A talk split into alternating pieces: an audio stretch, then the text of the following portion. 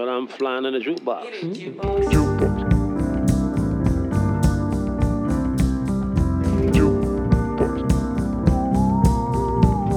The flying jukebox.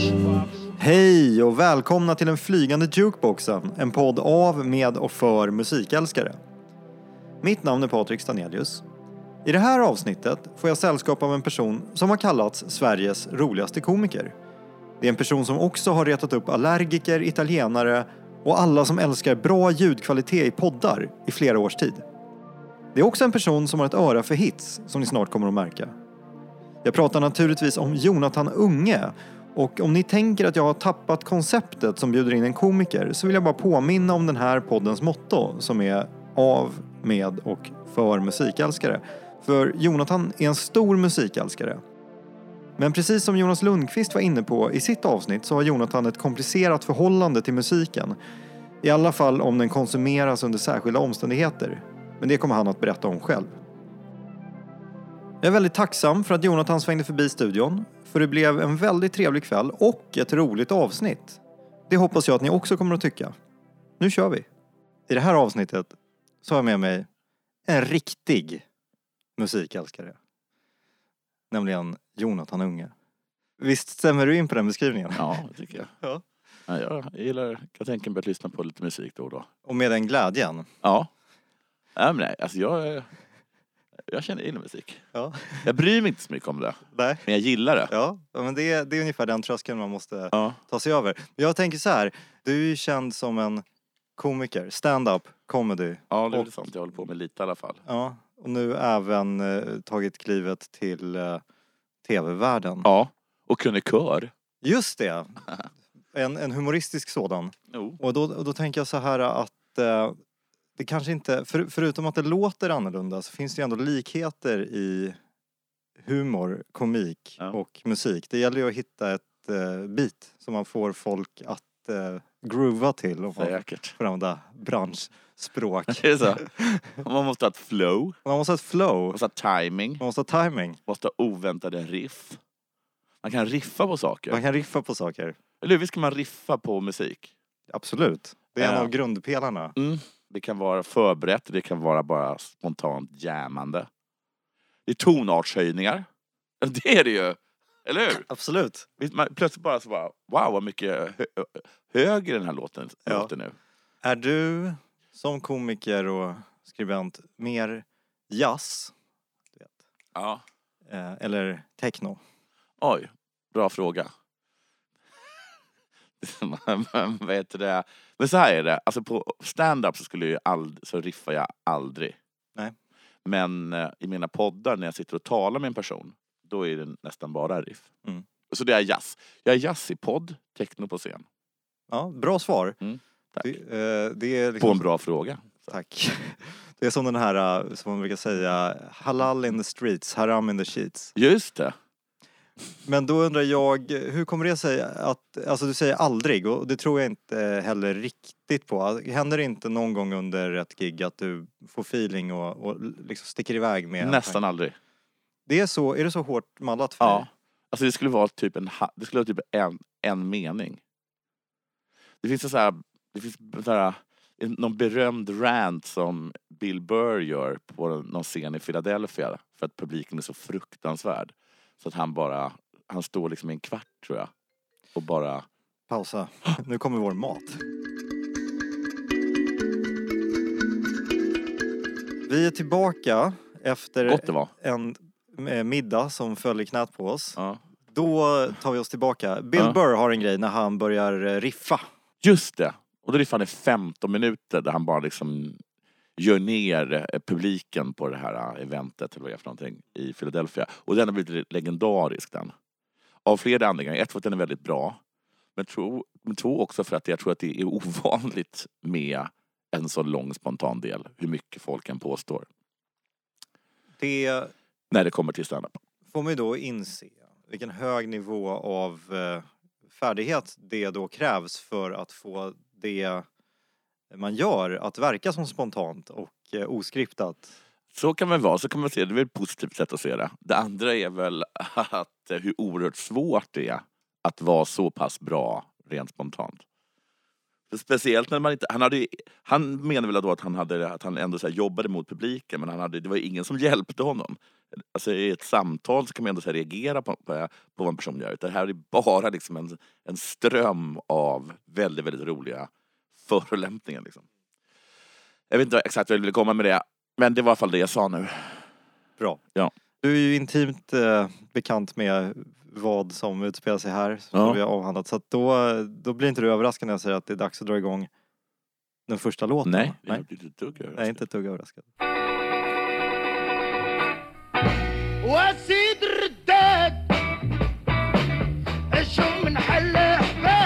Det här är inte svenska. Det är arabiska. Men det är en cover va?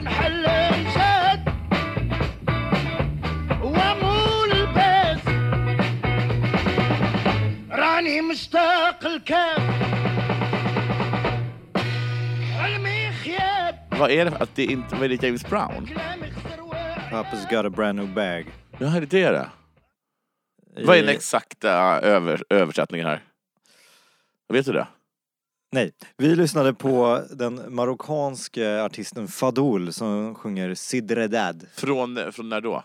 Det här är inspelat 1970 och eh, grejen med Fadoul är att han åkte till Paris Ja. på 60-talet och giggade och där hörde han James Brown och Ja. tänkte att det här Så jävla bra. är så jävla bra, det här ska jag ägna mig Det åt. hade han rätt åt. Alltså han, hade, han bestämde sig för att bara ägna sig åt var bara att ta allting som James Brown hade gjort. Ja, precis. Han, han släppte, det här är från ett album som heter Alzmine Saib och eh, mitt arabiska uttal får gärna korrigeras av någon som hör av sig och berättar det. Men eh, det här är nog, det här är den enda eh, covern, eh, James Brown-covern på albumet. Resten är liksom lika funkigt och Ja. sprättigt och rivigt. Men, men, Men det, okej. men det är samma stil. Har James Brown uttalat sig om det här? Oklart. Det här är alltså utgivet av det schweiziska skivbolaget Habibi Funk. Okej. som ägnar sig åt musikarkeologi och återutgivning av, eller utgivning i många fall, förstagångsutgivning av material som kanske bara funnits på så här dammiga bootlegs eller självutgivna grejer. Och eh, med stor sannolikhet så har det här släppts då långt efter den gode herr Browns Död. död. Och, okej, och det är ingen vettig människa har, hörde det här när, den, när det spelades in? Det vet vi inte. Nej. Nej. Men fan vilken cool låt. Jag, vet, jag tänker bara på hur hemskt det måste ha varit att jobba med James Brown. Berätta. Jag har hört att han var liksom... nej, att, att, att, liksom att det var fruktansvärt att vara en del av hans orkester. Och det hörde jag långt innan de här, vad heter det, roadie stories. Att han liksom... eh, han lyssnade på alla spelare och så sa han så här, du är en takt fel eller någonting. Och sen så fick man höra det tills man slutade. Ja, men han var ju också bäst, nästan, alltså objektivt sett den bästa entertainern, sångaren, Ja. dansaren under eh, ett gäng år där från mitten på 50-talet till kanske slutet på 60-talet. Sen blev det väldigt mycket bäng-funk. Som inte är dålig på något sätt, men inte samma explosiva yttring på scen som... eh, För att han var lite för Tidigare. bäng. Ja, men musiken var annorlunda också. Ja. Det är bra grejer, men det är lite coolare, det är lite svalare. Jag gillar James Brown. Men jag, det är inget, det är inget jag, jag sitter och lyssnar på. Lyssnar du överhuvudtaget på grejer när du skriver? Nej. Vad, då ska det vara knäpptyst. Ja. Eh, jag, lyssnar. jag kan ibland försöka ha eh, prat i bakgrunden. Men för det, för det mesta ska det bara vara tyst. Musik lyssnar jag... Det, det, det värsta är om jag lyssnar på det när jag, jag har, har druckit och sen ska gå och lägga mig. Värst i, i vilket... eh, verkar det meningen att då kan, det, så- då kan musiken verkligen få igång mig. Och då kan jag liksom inte sova. Och så är jag uppe till klockan fem på morgonen. Även när du är själv. Ja, ja. ja. Framförallt när du ja, själv. framför allt när jag skulle aldrig sitta med andra och lyssna på musik. Det tycker jag är skitkonstigt. Som du och jag Ja, det är nu. för sig. Det var ju tråkigt att jag avslöjade det. Men jag tycker, men jag tycker att... Eh, eh, jag vet inte, det tycker jag är jätte... Jag tycker att musik ska upplevas en och en. Känns ändå som att du vid något tillfälle i någon av dina otaliga poddar nämnt att du gillar att gå ut och dansa. Va? Klubb. Ja, jag gjorde det. Jag hade en, hade en, en period av det. Ja, Ja. då är man inte själv. Nej, det är man inte. Men den sortens dans är ju fruktansvärt. igen- Eller så den är verkligen att man befinner sig i sitt eget rum ändå. Något måste det vara, liksom att det finns något... ehm, Man kan blunda. Ja, och det är, liksom- det är inte, det är inte dansar inte med någon. Du dansar liksom bara mot DJn eller liksom mot, ehm, ja, mot musiken och så råkar det vara andra där. Och jag kommer ihåg första gången som jag upplevde den sortens dans då, som jag då gissar var jag vet inte ens vad det kallas för. Techno kan det inte ha varit. Men elektronisk musik. Elektronisk musik på en klubb liksom.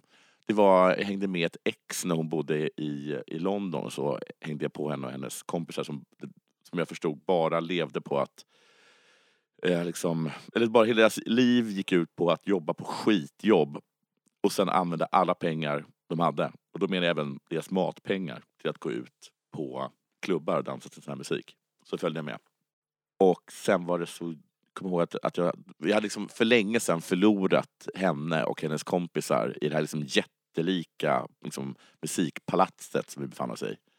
Och sen så stod jag liksom och, och dansade och jag tyckte det var helt underbart. Och sen när, liksom, när det plötsligt tystnade så vände jag mig om och sa typ så här This is awesome! Eller något liknande till två liksom, engelska veteraner som då tittade på mig som jag var en idiot. Men sen höll jag på så ganska länge i Stockholm. Hade det väldigt liksom, trevligt. Krama främlingar.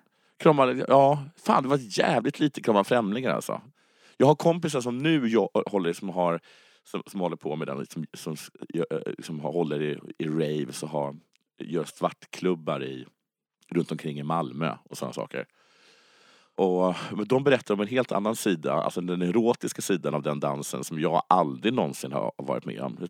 Jag har hela tiden missat den erotiska sidan av alla sammanhang känns det som. Är det så du tänker på det, att, att du missade det? Eller känner du att du skattar dig lycklig för att du var så uppe, kunnat vara så uppe i din egen upplevelse att du inte behövt distraheras av den aspekten? Ja, okej, men då, så, då, då kan jag väl tolka det så. Det är, det är mycket, mycket trevligare sätt att, att se det. Men han, han berättar bara om vikten av att ha knullrum och sådana saker. Och att, att han berättar om något danskt rave där det står så här, snälla, alltså det står liksom på toaletterna. Snälla, snälla knulla inte på toaletterna. Det här är liksom toaletter. Det finns knullrum längre in i lokalen. Folk, folk är jättekissnödiga. Och med den här vetskapen nu och din bortavaro från klubbscener i ett par år. Ja. Hur får du det att känna då? Längtar du tillbaka eller känner du att om det är på det viset, Ja. då kommer jag aldrig avpensionera mig? Nej, jag, kommer, jag, jag längtar inte tillbaka. Jag är alldeles för, eh, för trött för det. Jag förstår. Mm. Men då, eh, jag ska spela en låt och sen kan vi prata lite mer om eh, dina privatfester Ja. i enrum. Och nu är det ju så att eh, redan så här tidigt, tidigt i det här programmet så kommer jag riva av plåstret så att säga. Ja. Adressera elefanten i rummet. Ja. För vi är i ett speciellt rum. Ja. Nu kör vi. När ljuset bortviker och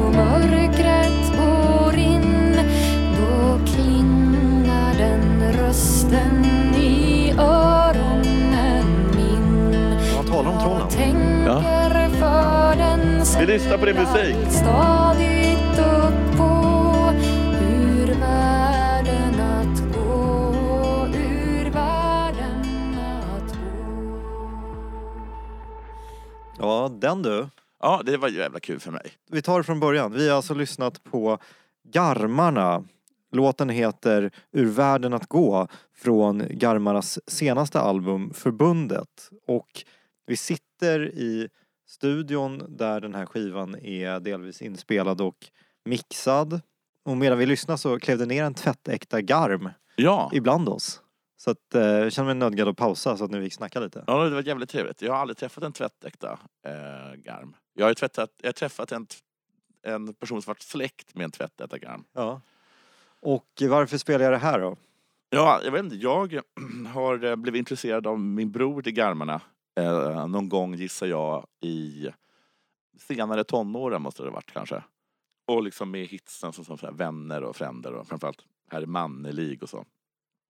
Men sen har jag nog lyssnat på det mesta de har gjort. Jag tyckte jättemycket om så här, deras Hildegard av Bingen album som jag inte vet vad den heter. Kanske heter Hildegard av Det Bingen. heter Hildegard av Ja Bingen. men då så. Och det är ju spännande för att eh, när jag har försökt att gräva lite djupare i eh, just din eh, relation till musiken så är egentligen det enda jag har haft att gå på Ja. är dels att jag vet att du vid upprepade tillfällen i olika poddsammanhang pratat om garmarna. Ja. Väldigt mycket. Till Ja. den grad att man undrar, eller jag undrar, är han allvarlig eller är det här liksom ett långt gående skämt? Men det- jag det är här- allvarlig. För jag, jag har alltid tyckt de var jättebra. Men sen, jag jobbade ju liksom på P3. Och då var det så att man fick... Det var så här man kunde önska, önska låtar, eller kunde lägga in egna låtar. Och varenda gång som jag ville ha in garmarna så var det liksom det sjukaste eh, musiklägena på P3 någonsin hade hört. Jag kan tänka mig det. Jag har ju själv jobbat på P3 också och eh, jag har aldrig försökt pitcha garmarna för jag, för jag tror att vis av någon sorts självcensur så, så testade jag mig aldrig på någonting men jag vet att jag har spelat eh, bland annat ett band som heter The Black Angels som Jaha. är ett psykrockband med eh, tydlig inspiration från ja, men, saker som hänt tidigare år bakåt i tiden och då så var det en person som sa att du vet att vi spelar modern musik, inte 60-talsmusik. va?" Men de men det är så, jag, alltså, jag, fick, liksom, jag kommer ihåg att jag hade med dem någon gång, för ibland kunde man lägga in egna då, låtar. Och sen blev vi så himla bannade och sen så blev vi också, jag kommer ihåg att jag blev så hånad för att jag höll på och var så galen i vikingarock. Vilket jag inte riktigt håller med om att garmarna är. Men att då, med undertonerna var liksom att det här liksom är töntigt, konstigt. Men att det var, att det var framförallt med att jag tyckte att de hintade om att det här är gravt rasistiskt. Vilket är en väldigt felaktig... Ja, bedömning. absolut. Den är åt helvete, den. Jag, får säga, jag, jag tror jag har dragit det här många gånger. Men alltså, alltså musikläggarna på P3, det är ett fis för nämnt folk. Herregud. Jag, Mäktigaste musik-Sverige enligt branschlistor. enligt de, de, listor de måste ha gjort. Men för jag, jag kommer ihåg att ehm, jag kommer ihåg att på, en- jag vet att jag har dragit den här massa gånger, men jag vet att vi, det var en P3-dag en gång om året och då åkte alla P3-människor upp till P3 Stockholm och så satt man och lyssnade på olika konstiga liksom, föreläsningar. Eh, och en av de föreläsningarna jag kommer ihåg att det var liksom att tre av P3s musikläggare satt på en scen och sen hade de bjudit in musikläggaren på så här Riks morgon eller någonting. Och sen var det bara, det var bara, det var ren mobbing. Det var också en oerhört ojämn mobbing för att alla i publiken var P3 och tre av fyra personer på scen var P3. Och så var det bara liksom vilken jävla tönt han är. Han som jobbar på Riks morgon. Så liksom, verkligen, det var så jävla hemskt. Och sen också när de, när de satt och skröt med de här äh, musiklägena, då kommer jag ihåg att de skröt så himla mycket om att de liksom upptäcker och tar upp svensk ny musik. Och som exempel hade de då Dansa pausa med... Panetos. Ja, Panetos ja. Jag kommer ihåg att, att de så- så fort, att de bara, jag vet inte hur många gånger de namedroppade Panetos. Som att det är någonting att skryta om. Först har de då mobbat den här människan i säkert en 40-45 minuter. Och sen sitter de och klappar sig på axeln med Panetos. Men du som var där då, satt Ja. du och kokade med näven knuten i fickan eller höjde du din röst i protest? Ja, men jag tror att i alla fall att jag grymtade så pass högt. Så att de förstod var jag, var jag stod någonstans. Men garmarna då? Som jag sa, vi sitter i Ja. ett rum där en del av det vi säger läcker rakt in i örat på garmarna Stefan. Ja. Så med risk, eller kanske på grund av att han kan höra vad vi säger. Vad är det som du tycker så mycket om i deras musik? Först så, mitt öra alltså, den gillar hits. Så jag vet inte om det, men det finns många jättebra hits de har. Och sen är jag väldigt svag för eh, svensk folkmusik. Och jag är svag för berättelser i musik. Jag tycker himla bra om det soundet. Och det är sån musik som skapar liksom sagor i mitt huvud när jag lyssnar på dem. Det är lite det jag är ute efter i musik. Att musiken ska bli som ett, en sorts ska berätta en saga som jag kan eh, laborera med eller som blir som en bakgrundsmusiken till någon sorts saga som skapas i mitt huvud. Någon sorts liksom dagdröm helt enkelt. Och jag har haft ganska mycket dagdrömmar liksom åt det fornnordiska hållet. Eh, jag, jag, har ju försökt lyssna igenom alla olika covers som finns på ett, en av deras absolut största hit då, Herr Mannelig. Du listade några här i, i pausen men In Extremo bland annat. Ja, en extrem var det också. Som Tyska- jag, jag verkligen snackat om tidigare. Som är en av mina så här bucket list grejer. Alltså att, gå, att åka på en in extremo konsert. Vilket inte verkar vara på bucketlisten för den här äkta gar, garmen. Han Nej, han fnös lite. Ja, han han fnös lite. In Extremo är alltså ett tyskt band och jag ska villigt erkänna att jag inte hört någon annan låt än Är mannelig av här In Extremo. Men det är ett jävla ös på deras konserter. Det är näsflöjt. Är du tjock spelar ingen roll. Du har inget på överkroppen. Förutom möjligtvis en sån här krage gjord av järn. Jag tror inte att någon har på sig kalsonger. Utan det är liksom det är höftskynkan. Och eh, mycket konstiga liksom, olika sorters eh, instrument som sagt. Men även då jävligt mycket rock. Va? Och sen så sjunger de då Herr Mannelig på fonetisk svenska liksom. Vilket ju bara förhöjer. Jag tycker också att Heigard, den italienska opera vikingarockgruppen, gör en jävligt bra cover. Jag hade tänkt fråga dig om du på en höft kan säga hur många procent av alla Herr Mannerlig covers som är bra. Men jag tänker att jag dröjer mig kvar vid en annan grej som du Ja. sa innan vi går vidare och det är dina dagdrömmar som drar åt det fornnordiska hållet. Ja. Kan du berätta något mer om det? Nej, men det vart lite sådär... äh, ehm, ja, ja, men så synd att man övergav Vasatron alltså. Lite sånt. Man drömmer om en värld, hur Sverige hade sett ut om vi behållit Asatron alltså. Vem är din favorit i Valhall? Och, men det är, äh, det är allas favorit. Loke, såklart. Men alla, alla gillar en trickster. Åkte inte han på, hans skepp var gjort av naglar och snor? Det är hans dotter Hell. Okej, men äpplet kanske inte faller långt från trädet i Nej, det avseendet. nej, nej, absolut inte. Okej, men vad roligt. Eh, Jag blev faktiskt uppriktigt glad när du beskrev dina musikaliska preferenser, alltså rent känns, vad du vill att det ska göra med dig känslomässigt och Ja. var du vill hamna. Eh, För passande nog så, ja, jag spelar helt enkelt nästa låt så kan vi prata om Är du beredd? Ja. Levde rik och lycklig, jag ägde nästan allt. Jag var ju världens herre där många svalt. Jag märkte jag var ensam fast jag hade allt. Världens folk presterade allt och kallt. Gick jag fram till trädet, tog löven i min hand. Jag sökte efter drömmen ifrån ett sagoland. Jag ropade till drömmen, säg mig finns du kvar? Jag vill dela med mig Bo Lennart Magnell, BL Magnell, sjunger Ingen aning. Ett sagoland. Mm. Från eh, ett album som är utgivet eh, 1976. Och eh, det här, yes, du, du prickade du frågade mig medan vi lyssnade om det här är 70-tal. Det är 70-tal i allra högsta grad. Ett år som vi ska ha anledning att återbesöka om inte allt för lång tid. Men eh, det här är inspelat eh, tillsammans med ett gäng från Landskrona som heter Änglamat. Och Jaha. mycket mer än så vet jag inte. Jag hittade en bra blogg på Ja. nätet som, som skriver om svensk progg fast på engelska. Och eh, den personen skrev att eh, Bo Lennart Magnell var med i ett annat band, någon sorts dansbandskonstellation. Och så skriver han namnet på den och sen inom parentes så står det bara en ettords recension och det är terrifying. Men det här är ju någon sorts eh, discoprogg. Och faktum är att den här låten, det här är ju ett tips till alla lyssnare. Den här låten och eh, ett gäng andra superbra i liknande stil är utgiven på ett samlingsalbum som heter Borta på vinden av Svenska Discokyrkan och då är det DJ-duon Mika Snickars och Daniel Savio som utgör Svenska Discokyrkan som har eh, liksom dammat av bortglömda, outgivna fritidsgårdsdiscopärlor i princip Jaha. med, eh, ja, i liknande stuk.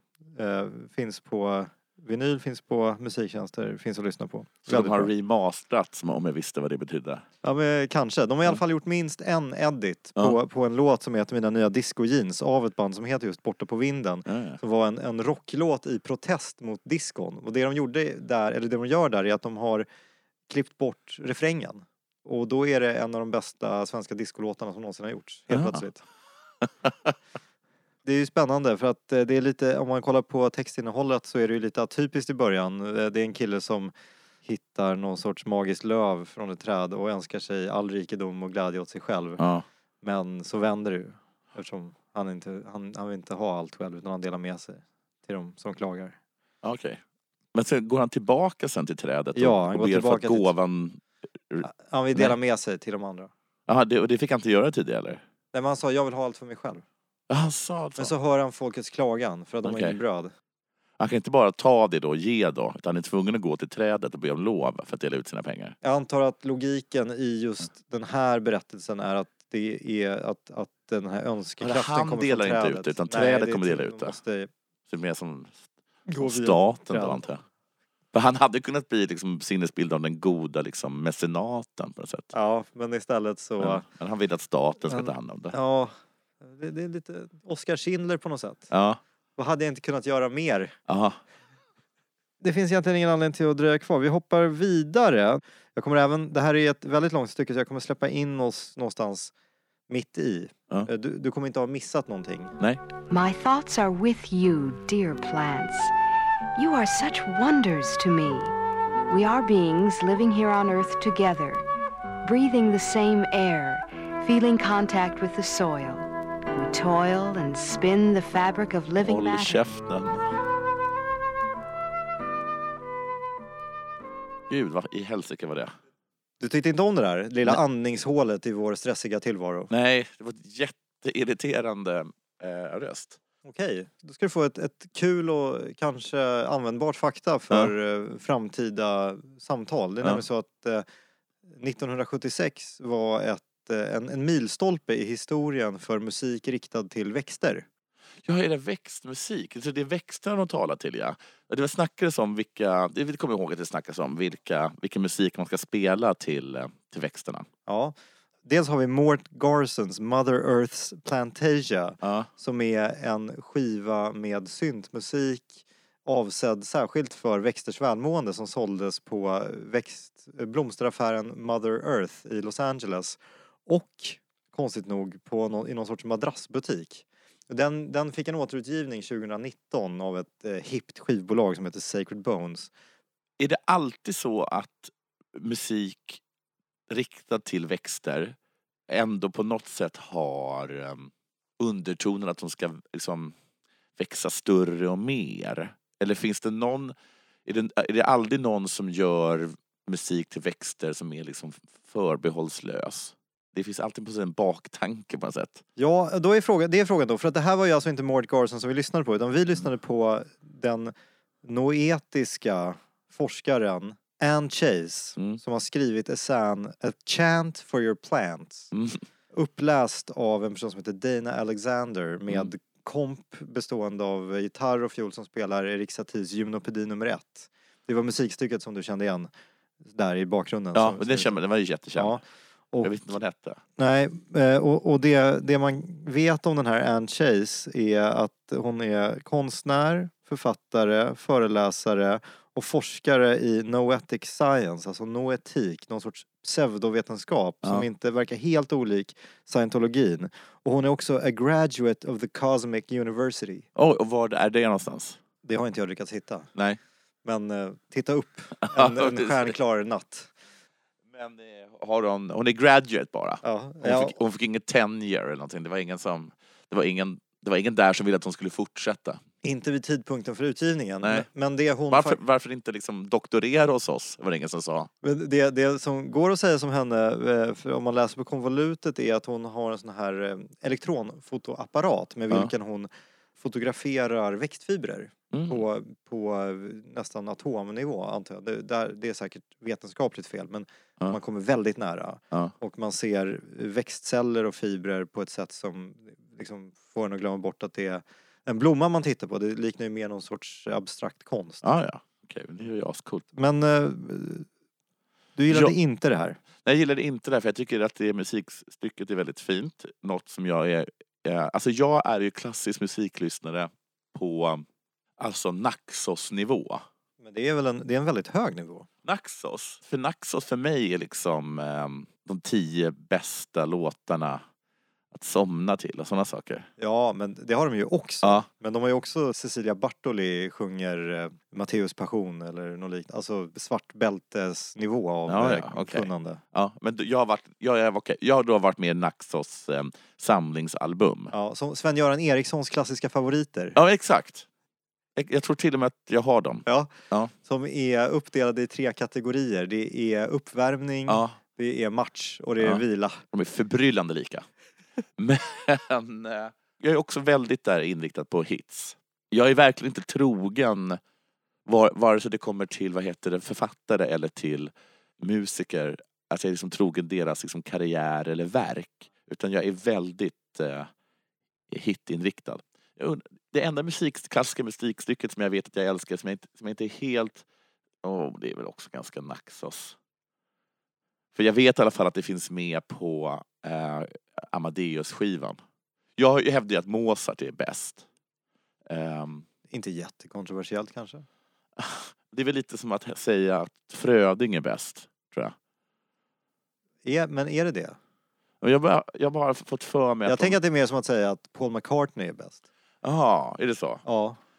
Men liksom att alla bara fnyser och säger att det är han absolut inte. Och att de fina säger alltid att det är Bach. Men ehm, just det, då, det är någon flöjt och harpa stycke som finns med då i ehm, en liten kort, bara jätte, jättekort finns det med i eh, Amadeus.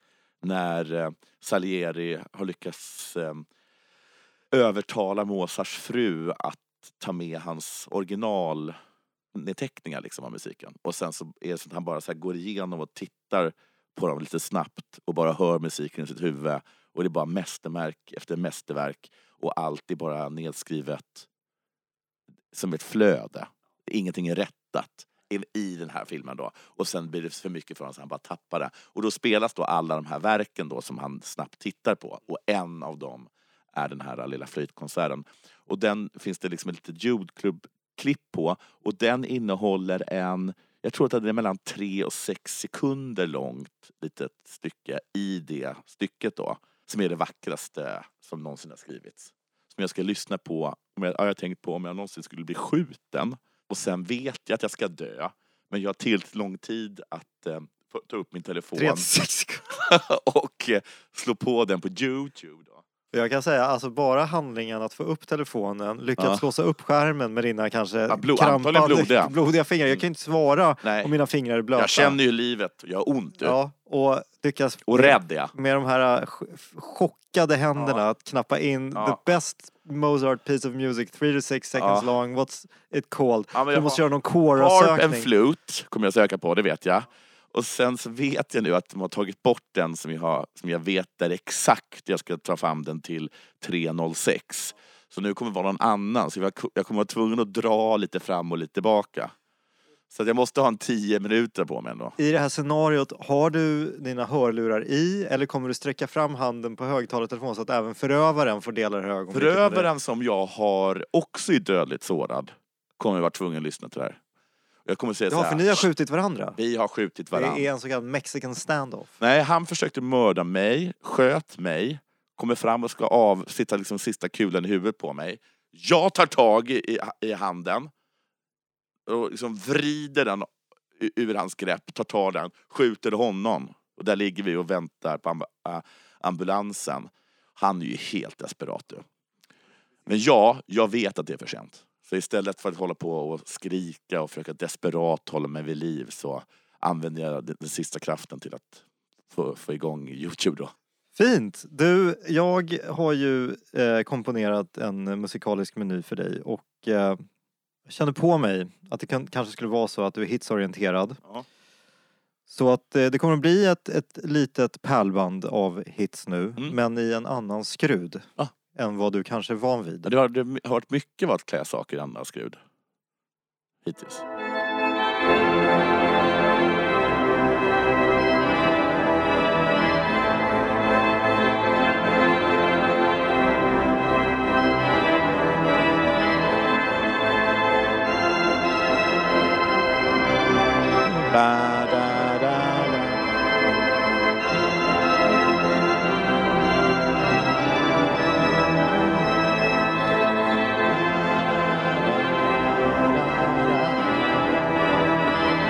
Vad va, vad fan heter den här?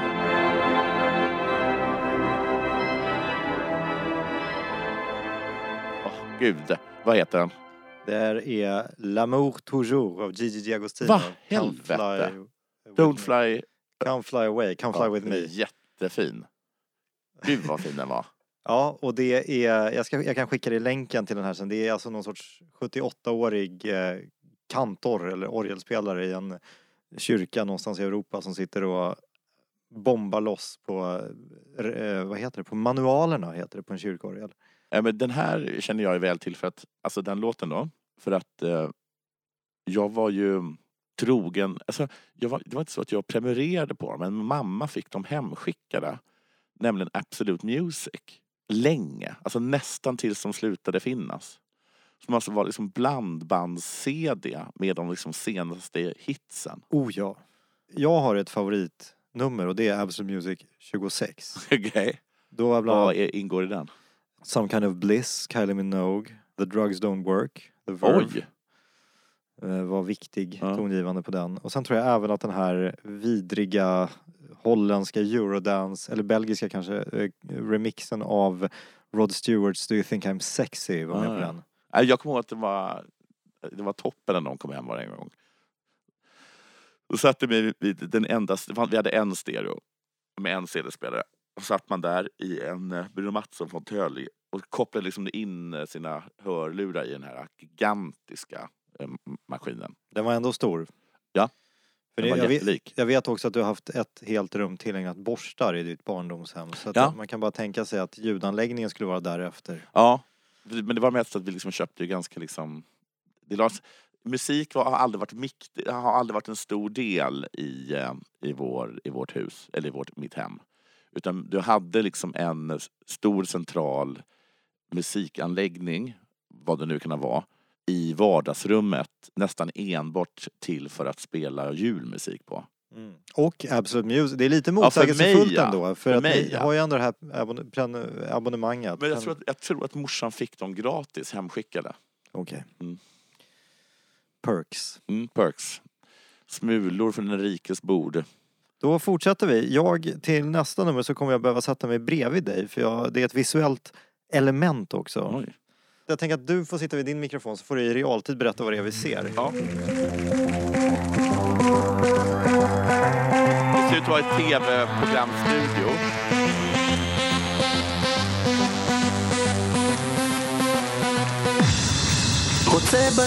Det är, det är Israel.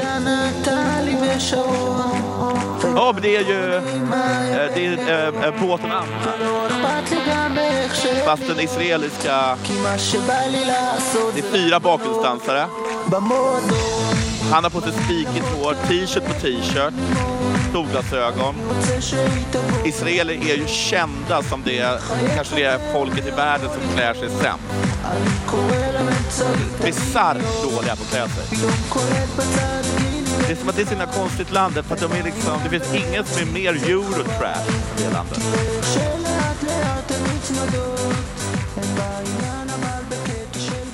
Vem gör en cover på den? Det var mycket på en och samma gång där. Men visst har 90-talet funnits i vid 60 år i det landet? Det har liksom aldrig, aldrig börjat, aldrig slutat på något sätt. De lever i en parallell verklighet. Ja. På riktigt en parallell verklighet. Och eh, det vi lyssnade på var alltså Joveve Zion som är live i eh, vad jag bara kan tänka mig är eh, någon sorts israelisk Café Norrköping-motsvarighet. Ja. Dodo Topaz show. Ja. Ja, Okej, men det är, liksom, det är lite deras... Eh, Okej, gud, alltså, man, du hade världens äldsta referens och nu kommer jag säga Sen kväll med Luke, så det måste vara ännu äldre då. Men jag vet inte vad det skulle vara för det som... Eh, Men någon sorts underhållningsprogram för, det är studiopublik. Ja. Men vad heter han den där, vad heter han eh, som var, som var komikerpar med Peter Magnusson? Helenius hörna. Helenius hörna, lite Helenius hörna Ja kanske? visst, så, så var det säkert. Och det här är, du säger det, det skulle kunna vara när som helst fr- mellan nu och eh, renässansen i princip. Men det här är 2007. 2007? Ja. Jaha okej, det var så pass. Ja. När, när var Båten- båten anöd? Ja, det kan inte, det kan inte vara- 2006 kom den va, tror jag. ah, snabbt att discha ut en egen cover på den. Det jag slås av, Ja. och jag har varit i Tel Aviv Ja. och eh, jag har varit på klubb i Tel Aviv och haft väldigt kul i Tel Aviv. Men det är någonting i den här sångarens hela uppenbarelse som Ja. Det är en, ett självförtroende som jag nog aldrig kommer... Jag, jag skulle inte ens kunna fejka det. Nej. Nej, det Är du med på-. Ja, han Han, han självförtroende. bär sig själv på, på ett sätt som Ja. inte riktigt existerar här på våra nordliga breddgrader. För att allt runt honom är så beige. Inklusive han själv. Och inklusive hans, ehm, hans insats. Att det är en väldigt loj insats. Han är där med en cover, för, för det första. Ja, och det är playback, alltså att de inte Ja. uppträder live. Nej, han står väldigt kort tid av hela scenuppträdandet på scen. Utan hänger liksom mest vid digen och typ tittar på brudarna när de dansar. Han har inte ansträngt sig på något plan. Nej. Nej. Men ändå så är det här säkert en, en superframgång. Tyvärr så har inte jag lyckats, eh, jag kan ju inte läsa eller skriva hebreiska så jag har inte kunnat researcha det här. Han sa någonting om ambulans, det hörde jag. Men jag har kört en Google Translate på texten. Ja. Jose Banot, alltså det verkar ju handla om att han ville ha tjejer. Ja. Jag vill ha en tjej. Och sen så är det så här Sharon, Tatiana, Melissa. Ja. Han börjar sjunga om alla tjejer som han vill ha. Inte riktigt eh, den eh, samtidskritiska djupdykningen som eh, Base Hunter ägnar Nej. sig åt. Verkligen inte. Och en, ä- ensamheten i, eh, i väntan. Ja, en sak som jag brukar göra med mina gäster här och det kommer även gå att göra eh, denna gång, om än på ett lite annorlunda sätt, är att jag spelar någonting som de har gjort. Men när man söker på ditt namn Ja.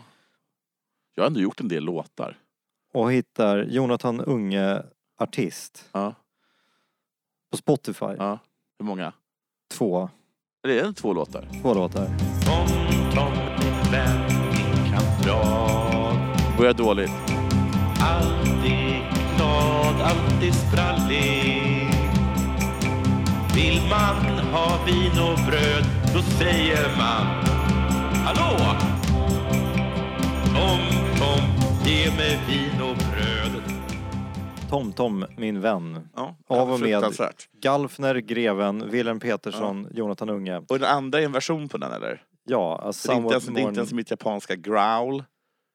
Men är det här saker som finns? Nej men det är låtar jag gjort. Det är inte, liksom det är inte jullåten om eh, Rune, eh, Rune Ren. Det är inte, det är inte den, här, den kända låten eh, En låt om en låt. Det är inte den oerhört berömda signaturmelodin till Ingela Renander. Utrikeskorrespondent. Den är nästan för kort för att ha med. Ja, Den är men fantastisk. Nästan inga av mina låtar är mer än 10 sekunder. Av den enkla anledningen att jag är en klippkille liksom. Jag gillar hits, inte, inte symfonier. Men eh, det som var den här, eh, kommer jag inte ens ihåg, visste inte att den låg uppe. Eh, Men, men vad man kan ta med sig med den här är att eh, det här är genomsnittet av min prestationsnivå. Musikaliskt. I allmänhet skulle jag säga. Nej. Jag skulle faktiskt säga. Man, man, man, det finns säkert toppar som är bättre än det här.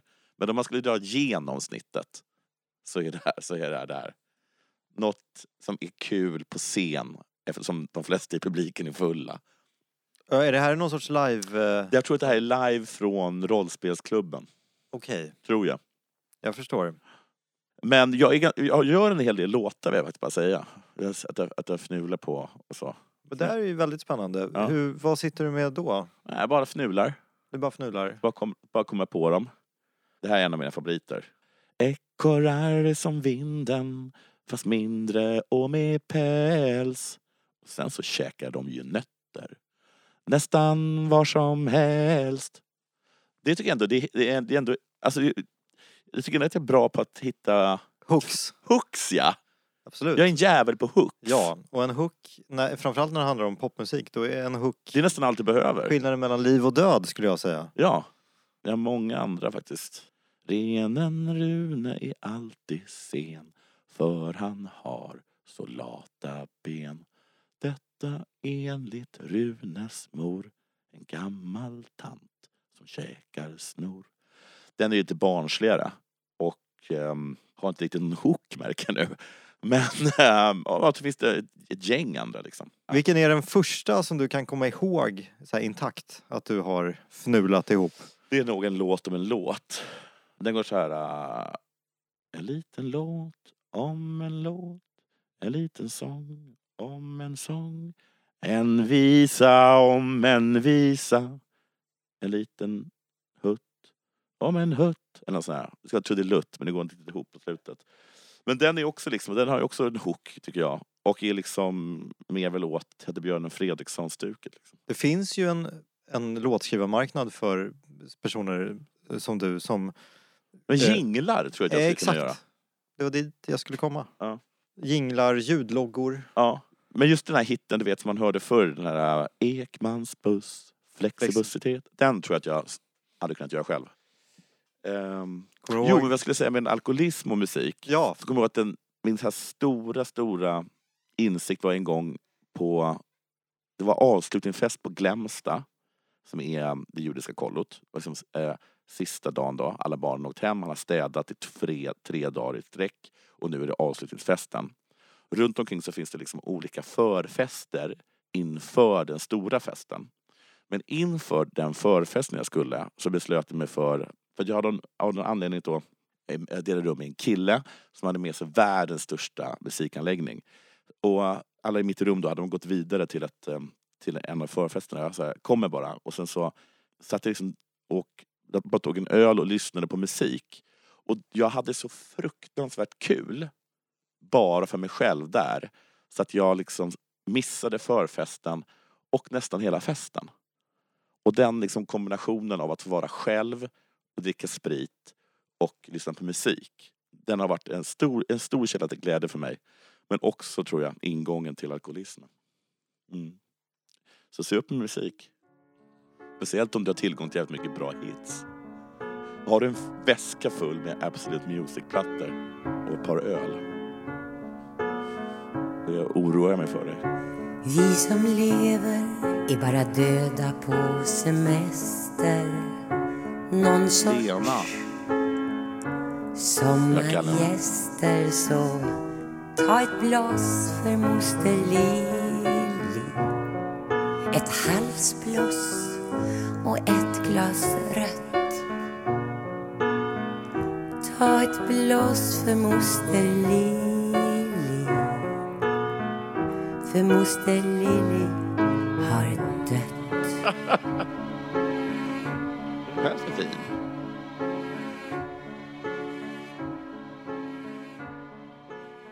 ett bloss för moster Lilly. Du plockade väl... Lena Nyman ja. Exakt. Och det är text av Bodil Malmsten. Musik av Jaså. Staffan Hellstrand. Från albumet Bloss. Wow, vilken, eh, vilken trio. Ja. Ja. Ja, men det här är ett spännande album för att eh, det släpptes eh, 1997 med alla texter skrivna av Malmsten, all musik gjord av Hellstrand och, och Lena Nyman som eh, huvudartist då och eh, det är spretigt Ja, okej. musikaliskt. Det Ja. finns någon sorts försök till hiphop med Doggy. Doggelito som man hör i, i faggorna. Skönt att du inte tog den. Det hade jag med gott samvete inte kunnat göra. Men Nej. det här är ju en otroligt vacker låt Ja. för alla årstider. Och jag landade i den därför att i ditt sommarprat så spelade du musik som på något sätt målar med samma palett. Framförallt så spelar du inte bara en utan två låtar av Allan Edwall. Ja, det var en, en kompis med mig som intresserade mig till honom som så mycket annat har blivit introducerat för mig. Eh, men eh, han hade, tycker jag, väldigt bra om. Ett för att de liksom berättar att, de är, att det finns liksom, det är svensk eh, eller liksom, folkmusik stuk på dem. De berättar en historia. Och så har de alltid det där på något sätt eh, melankoliska, att man liksom tar in sorgen men eh, den är inte, så här, den är inte direkt sentimental. Utan den är, ganska, den är lite hård. Men den finns där så ingen idé att blunda för den. Man behöver inte, så här, vet inte kokettera eller böla över den. Bara känna den som en sten i bröstet. Liksom. Ja, vi har nått vägs ände. Tack du, det här var hemskt trevligt. Det var ambitiöst. Tycker du det? Ja, ambitiös podd. Ja, det tar jag Ja. med mig. Vad roligt. Och eh, hitta Jonathan Unge på internet. Ja, du kan gå och lyssna på mina poddar. Det finns på podcaster och alla möjliga sådana där. Vissa helger så susar han förbi Stockholms gator på en Voi sjungande sina små ihopfnulade trudelutter. Det kan hända. Absolut. Ja. Ha det fint! Ha det bra. Hej.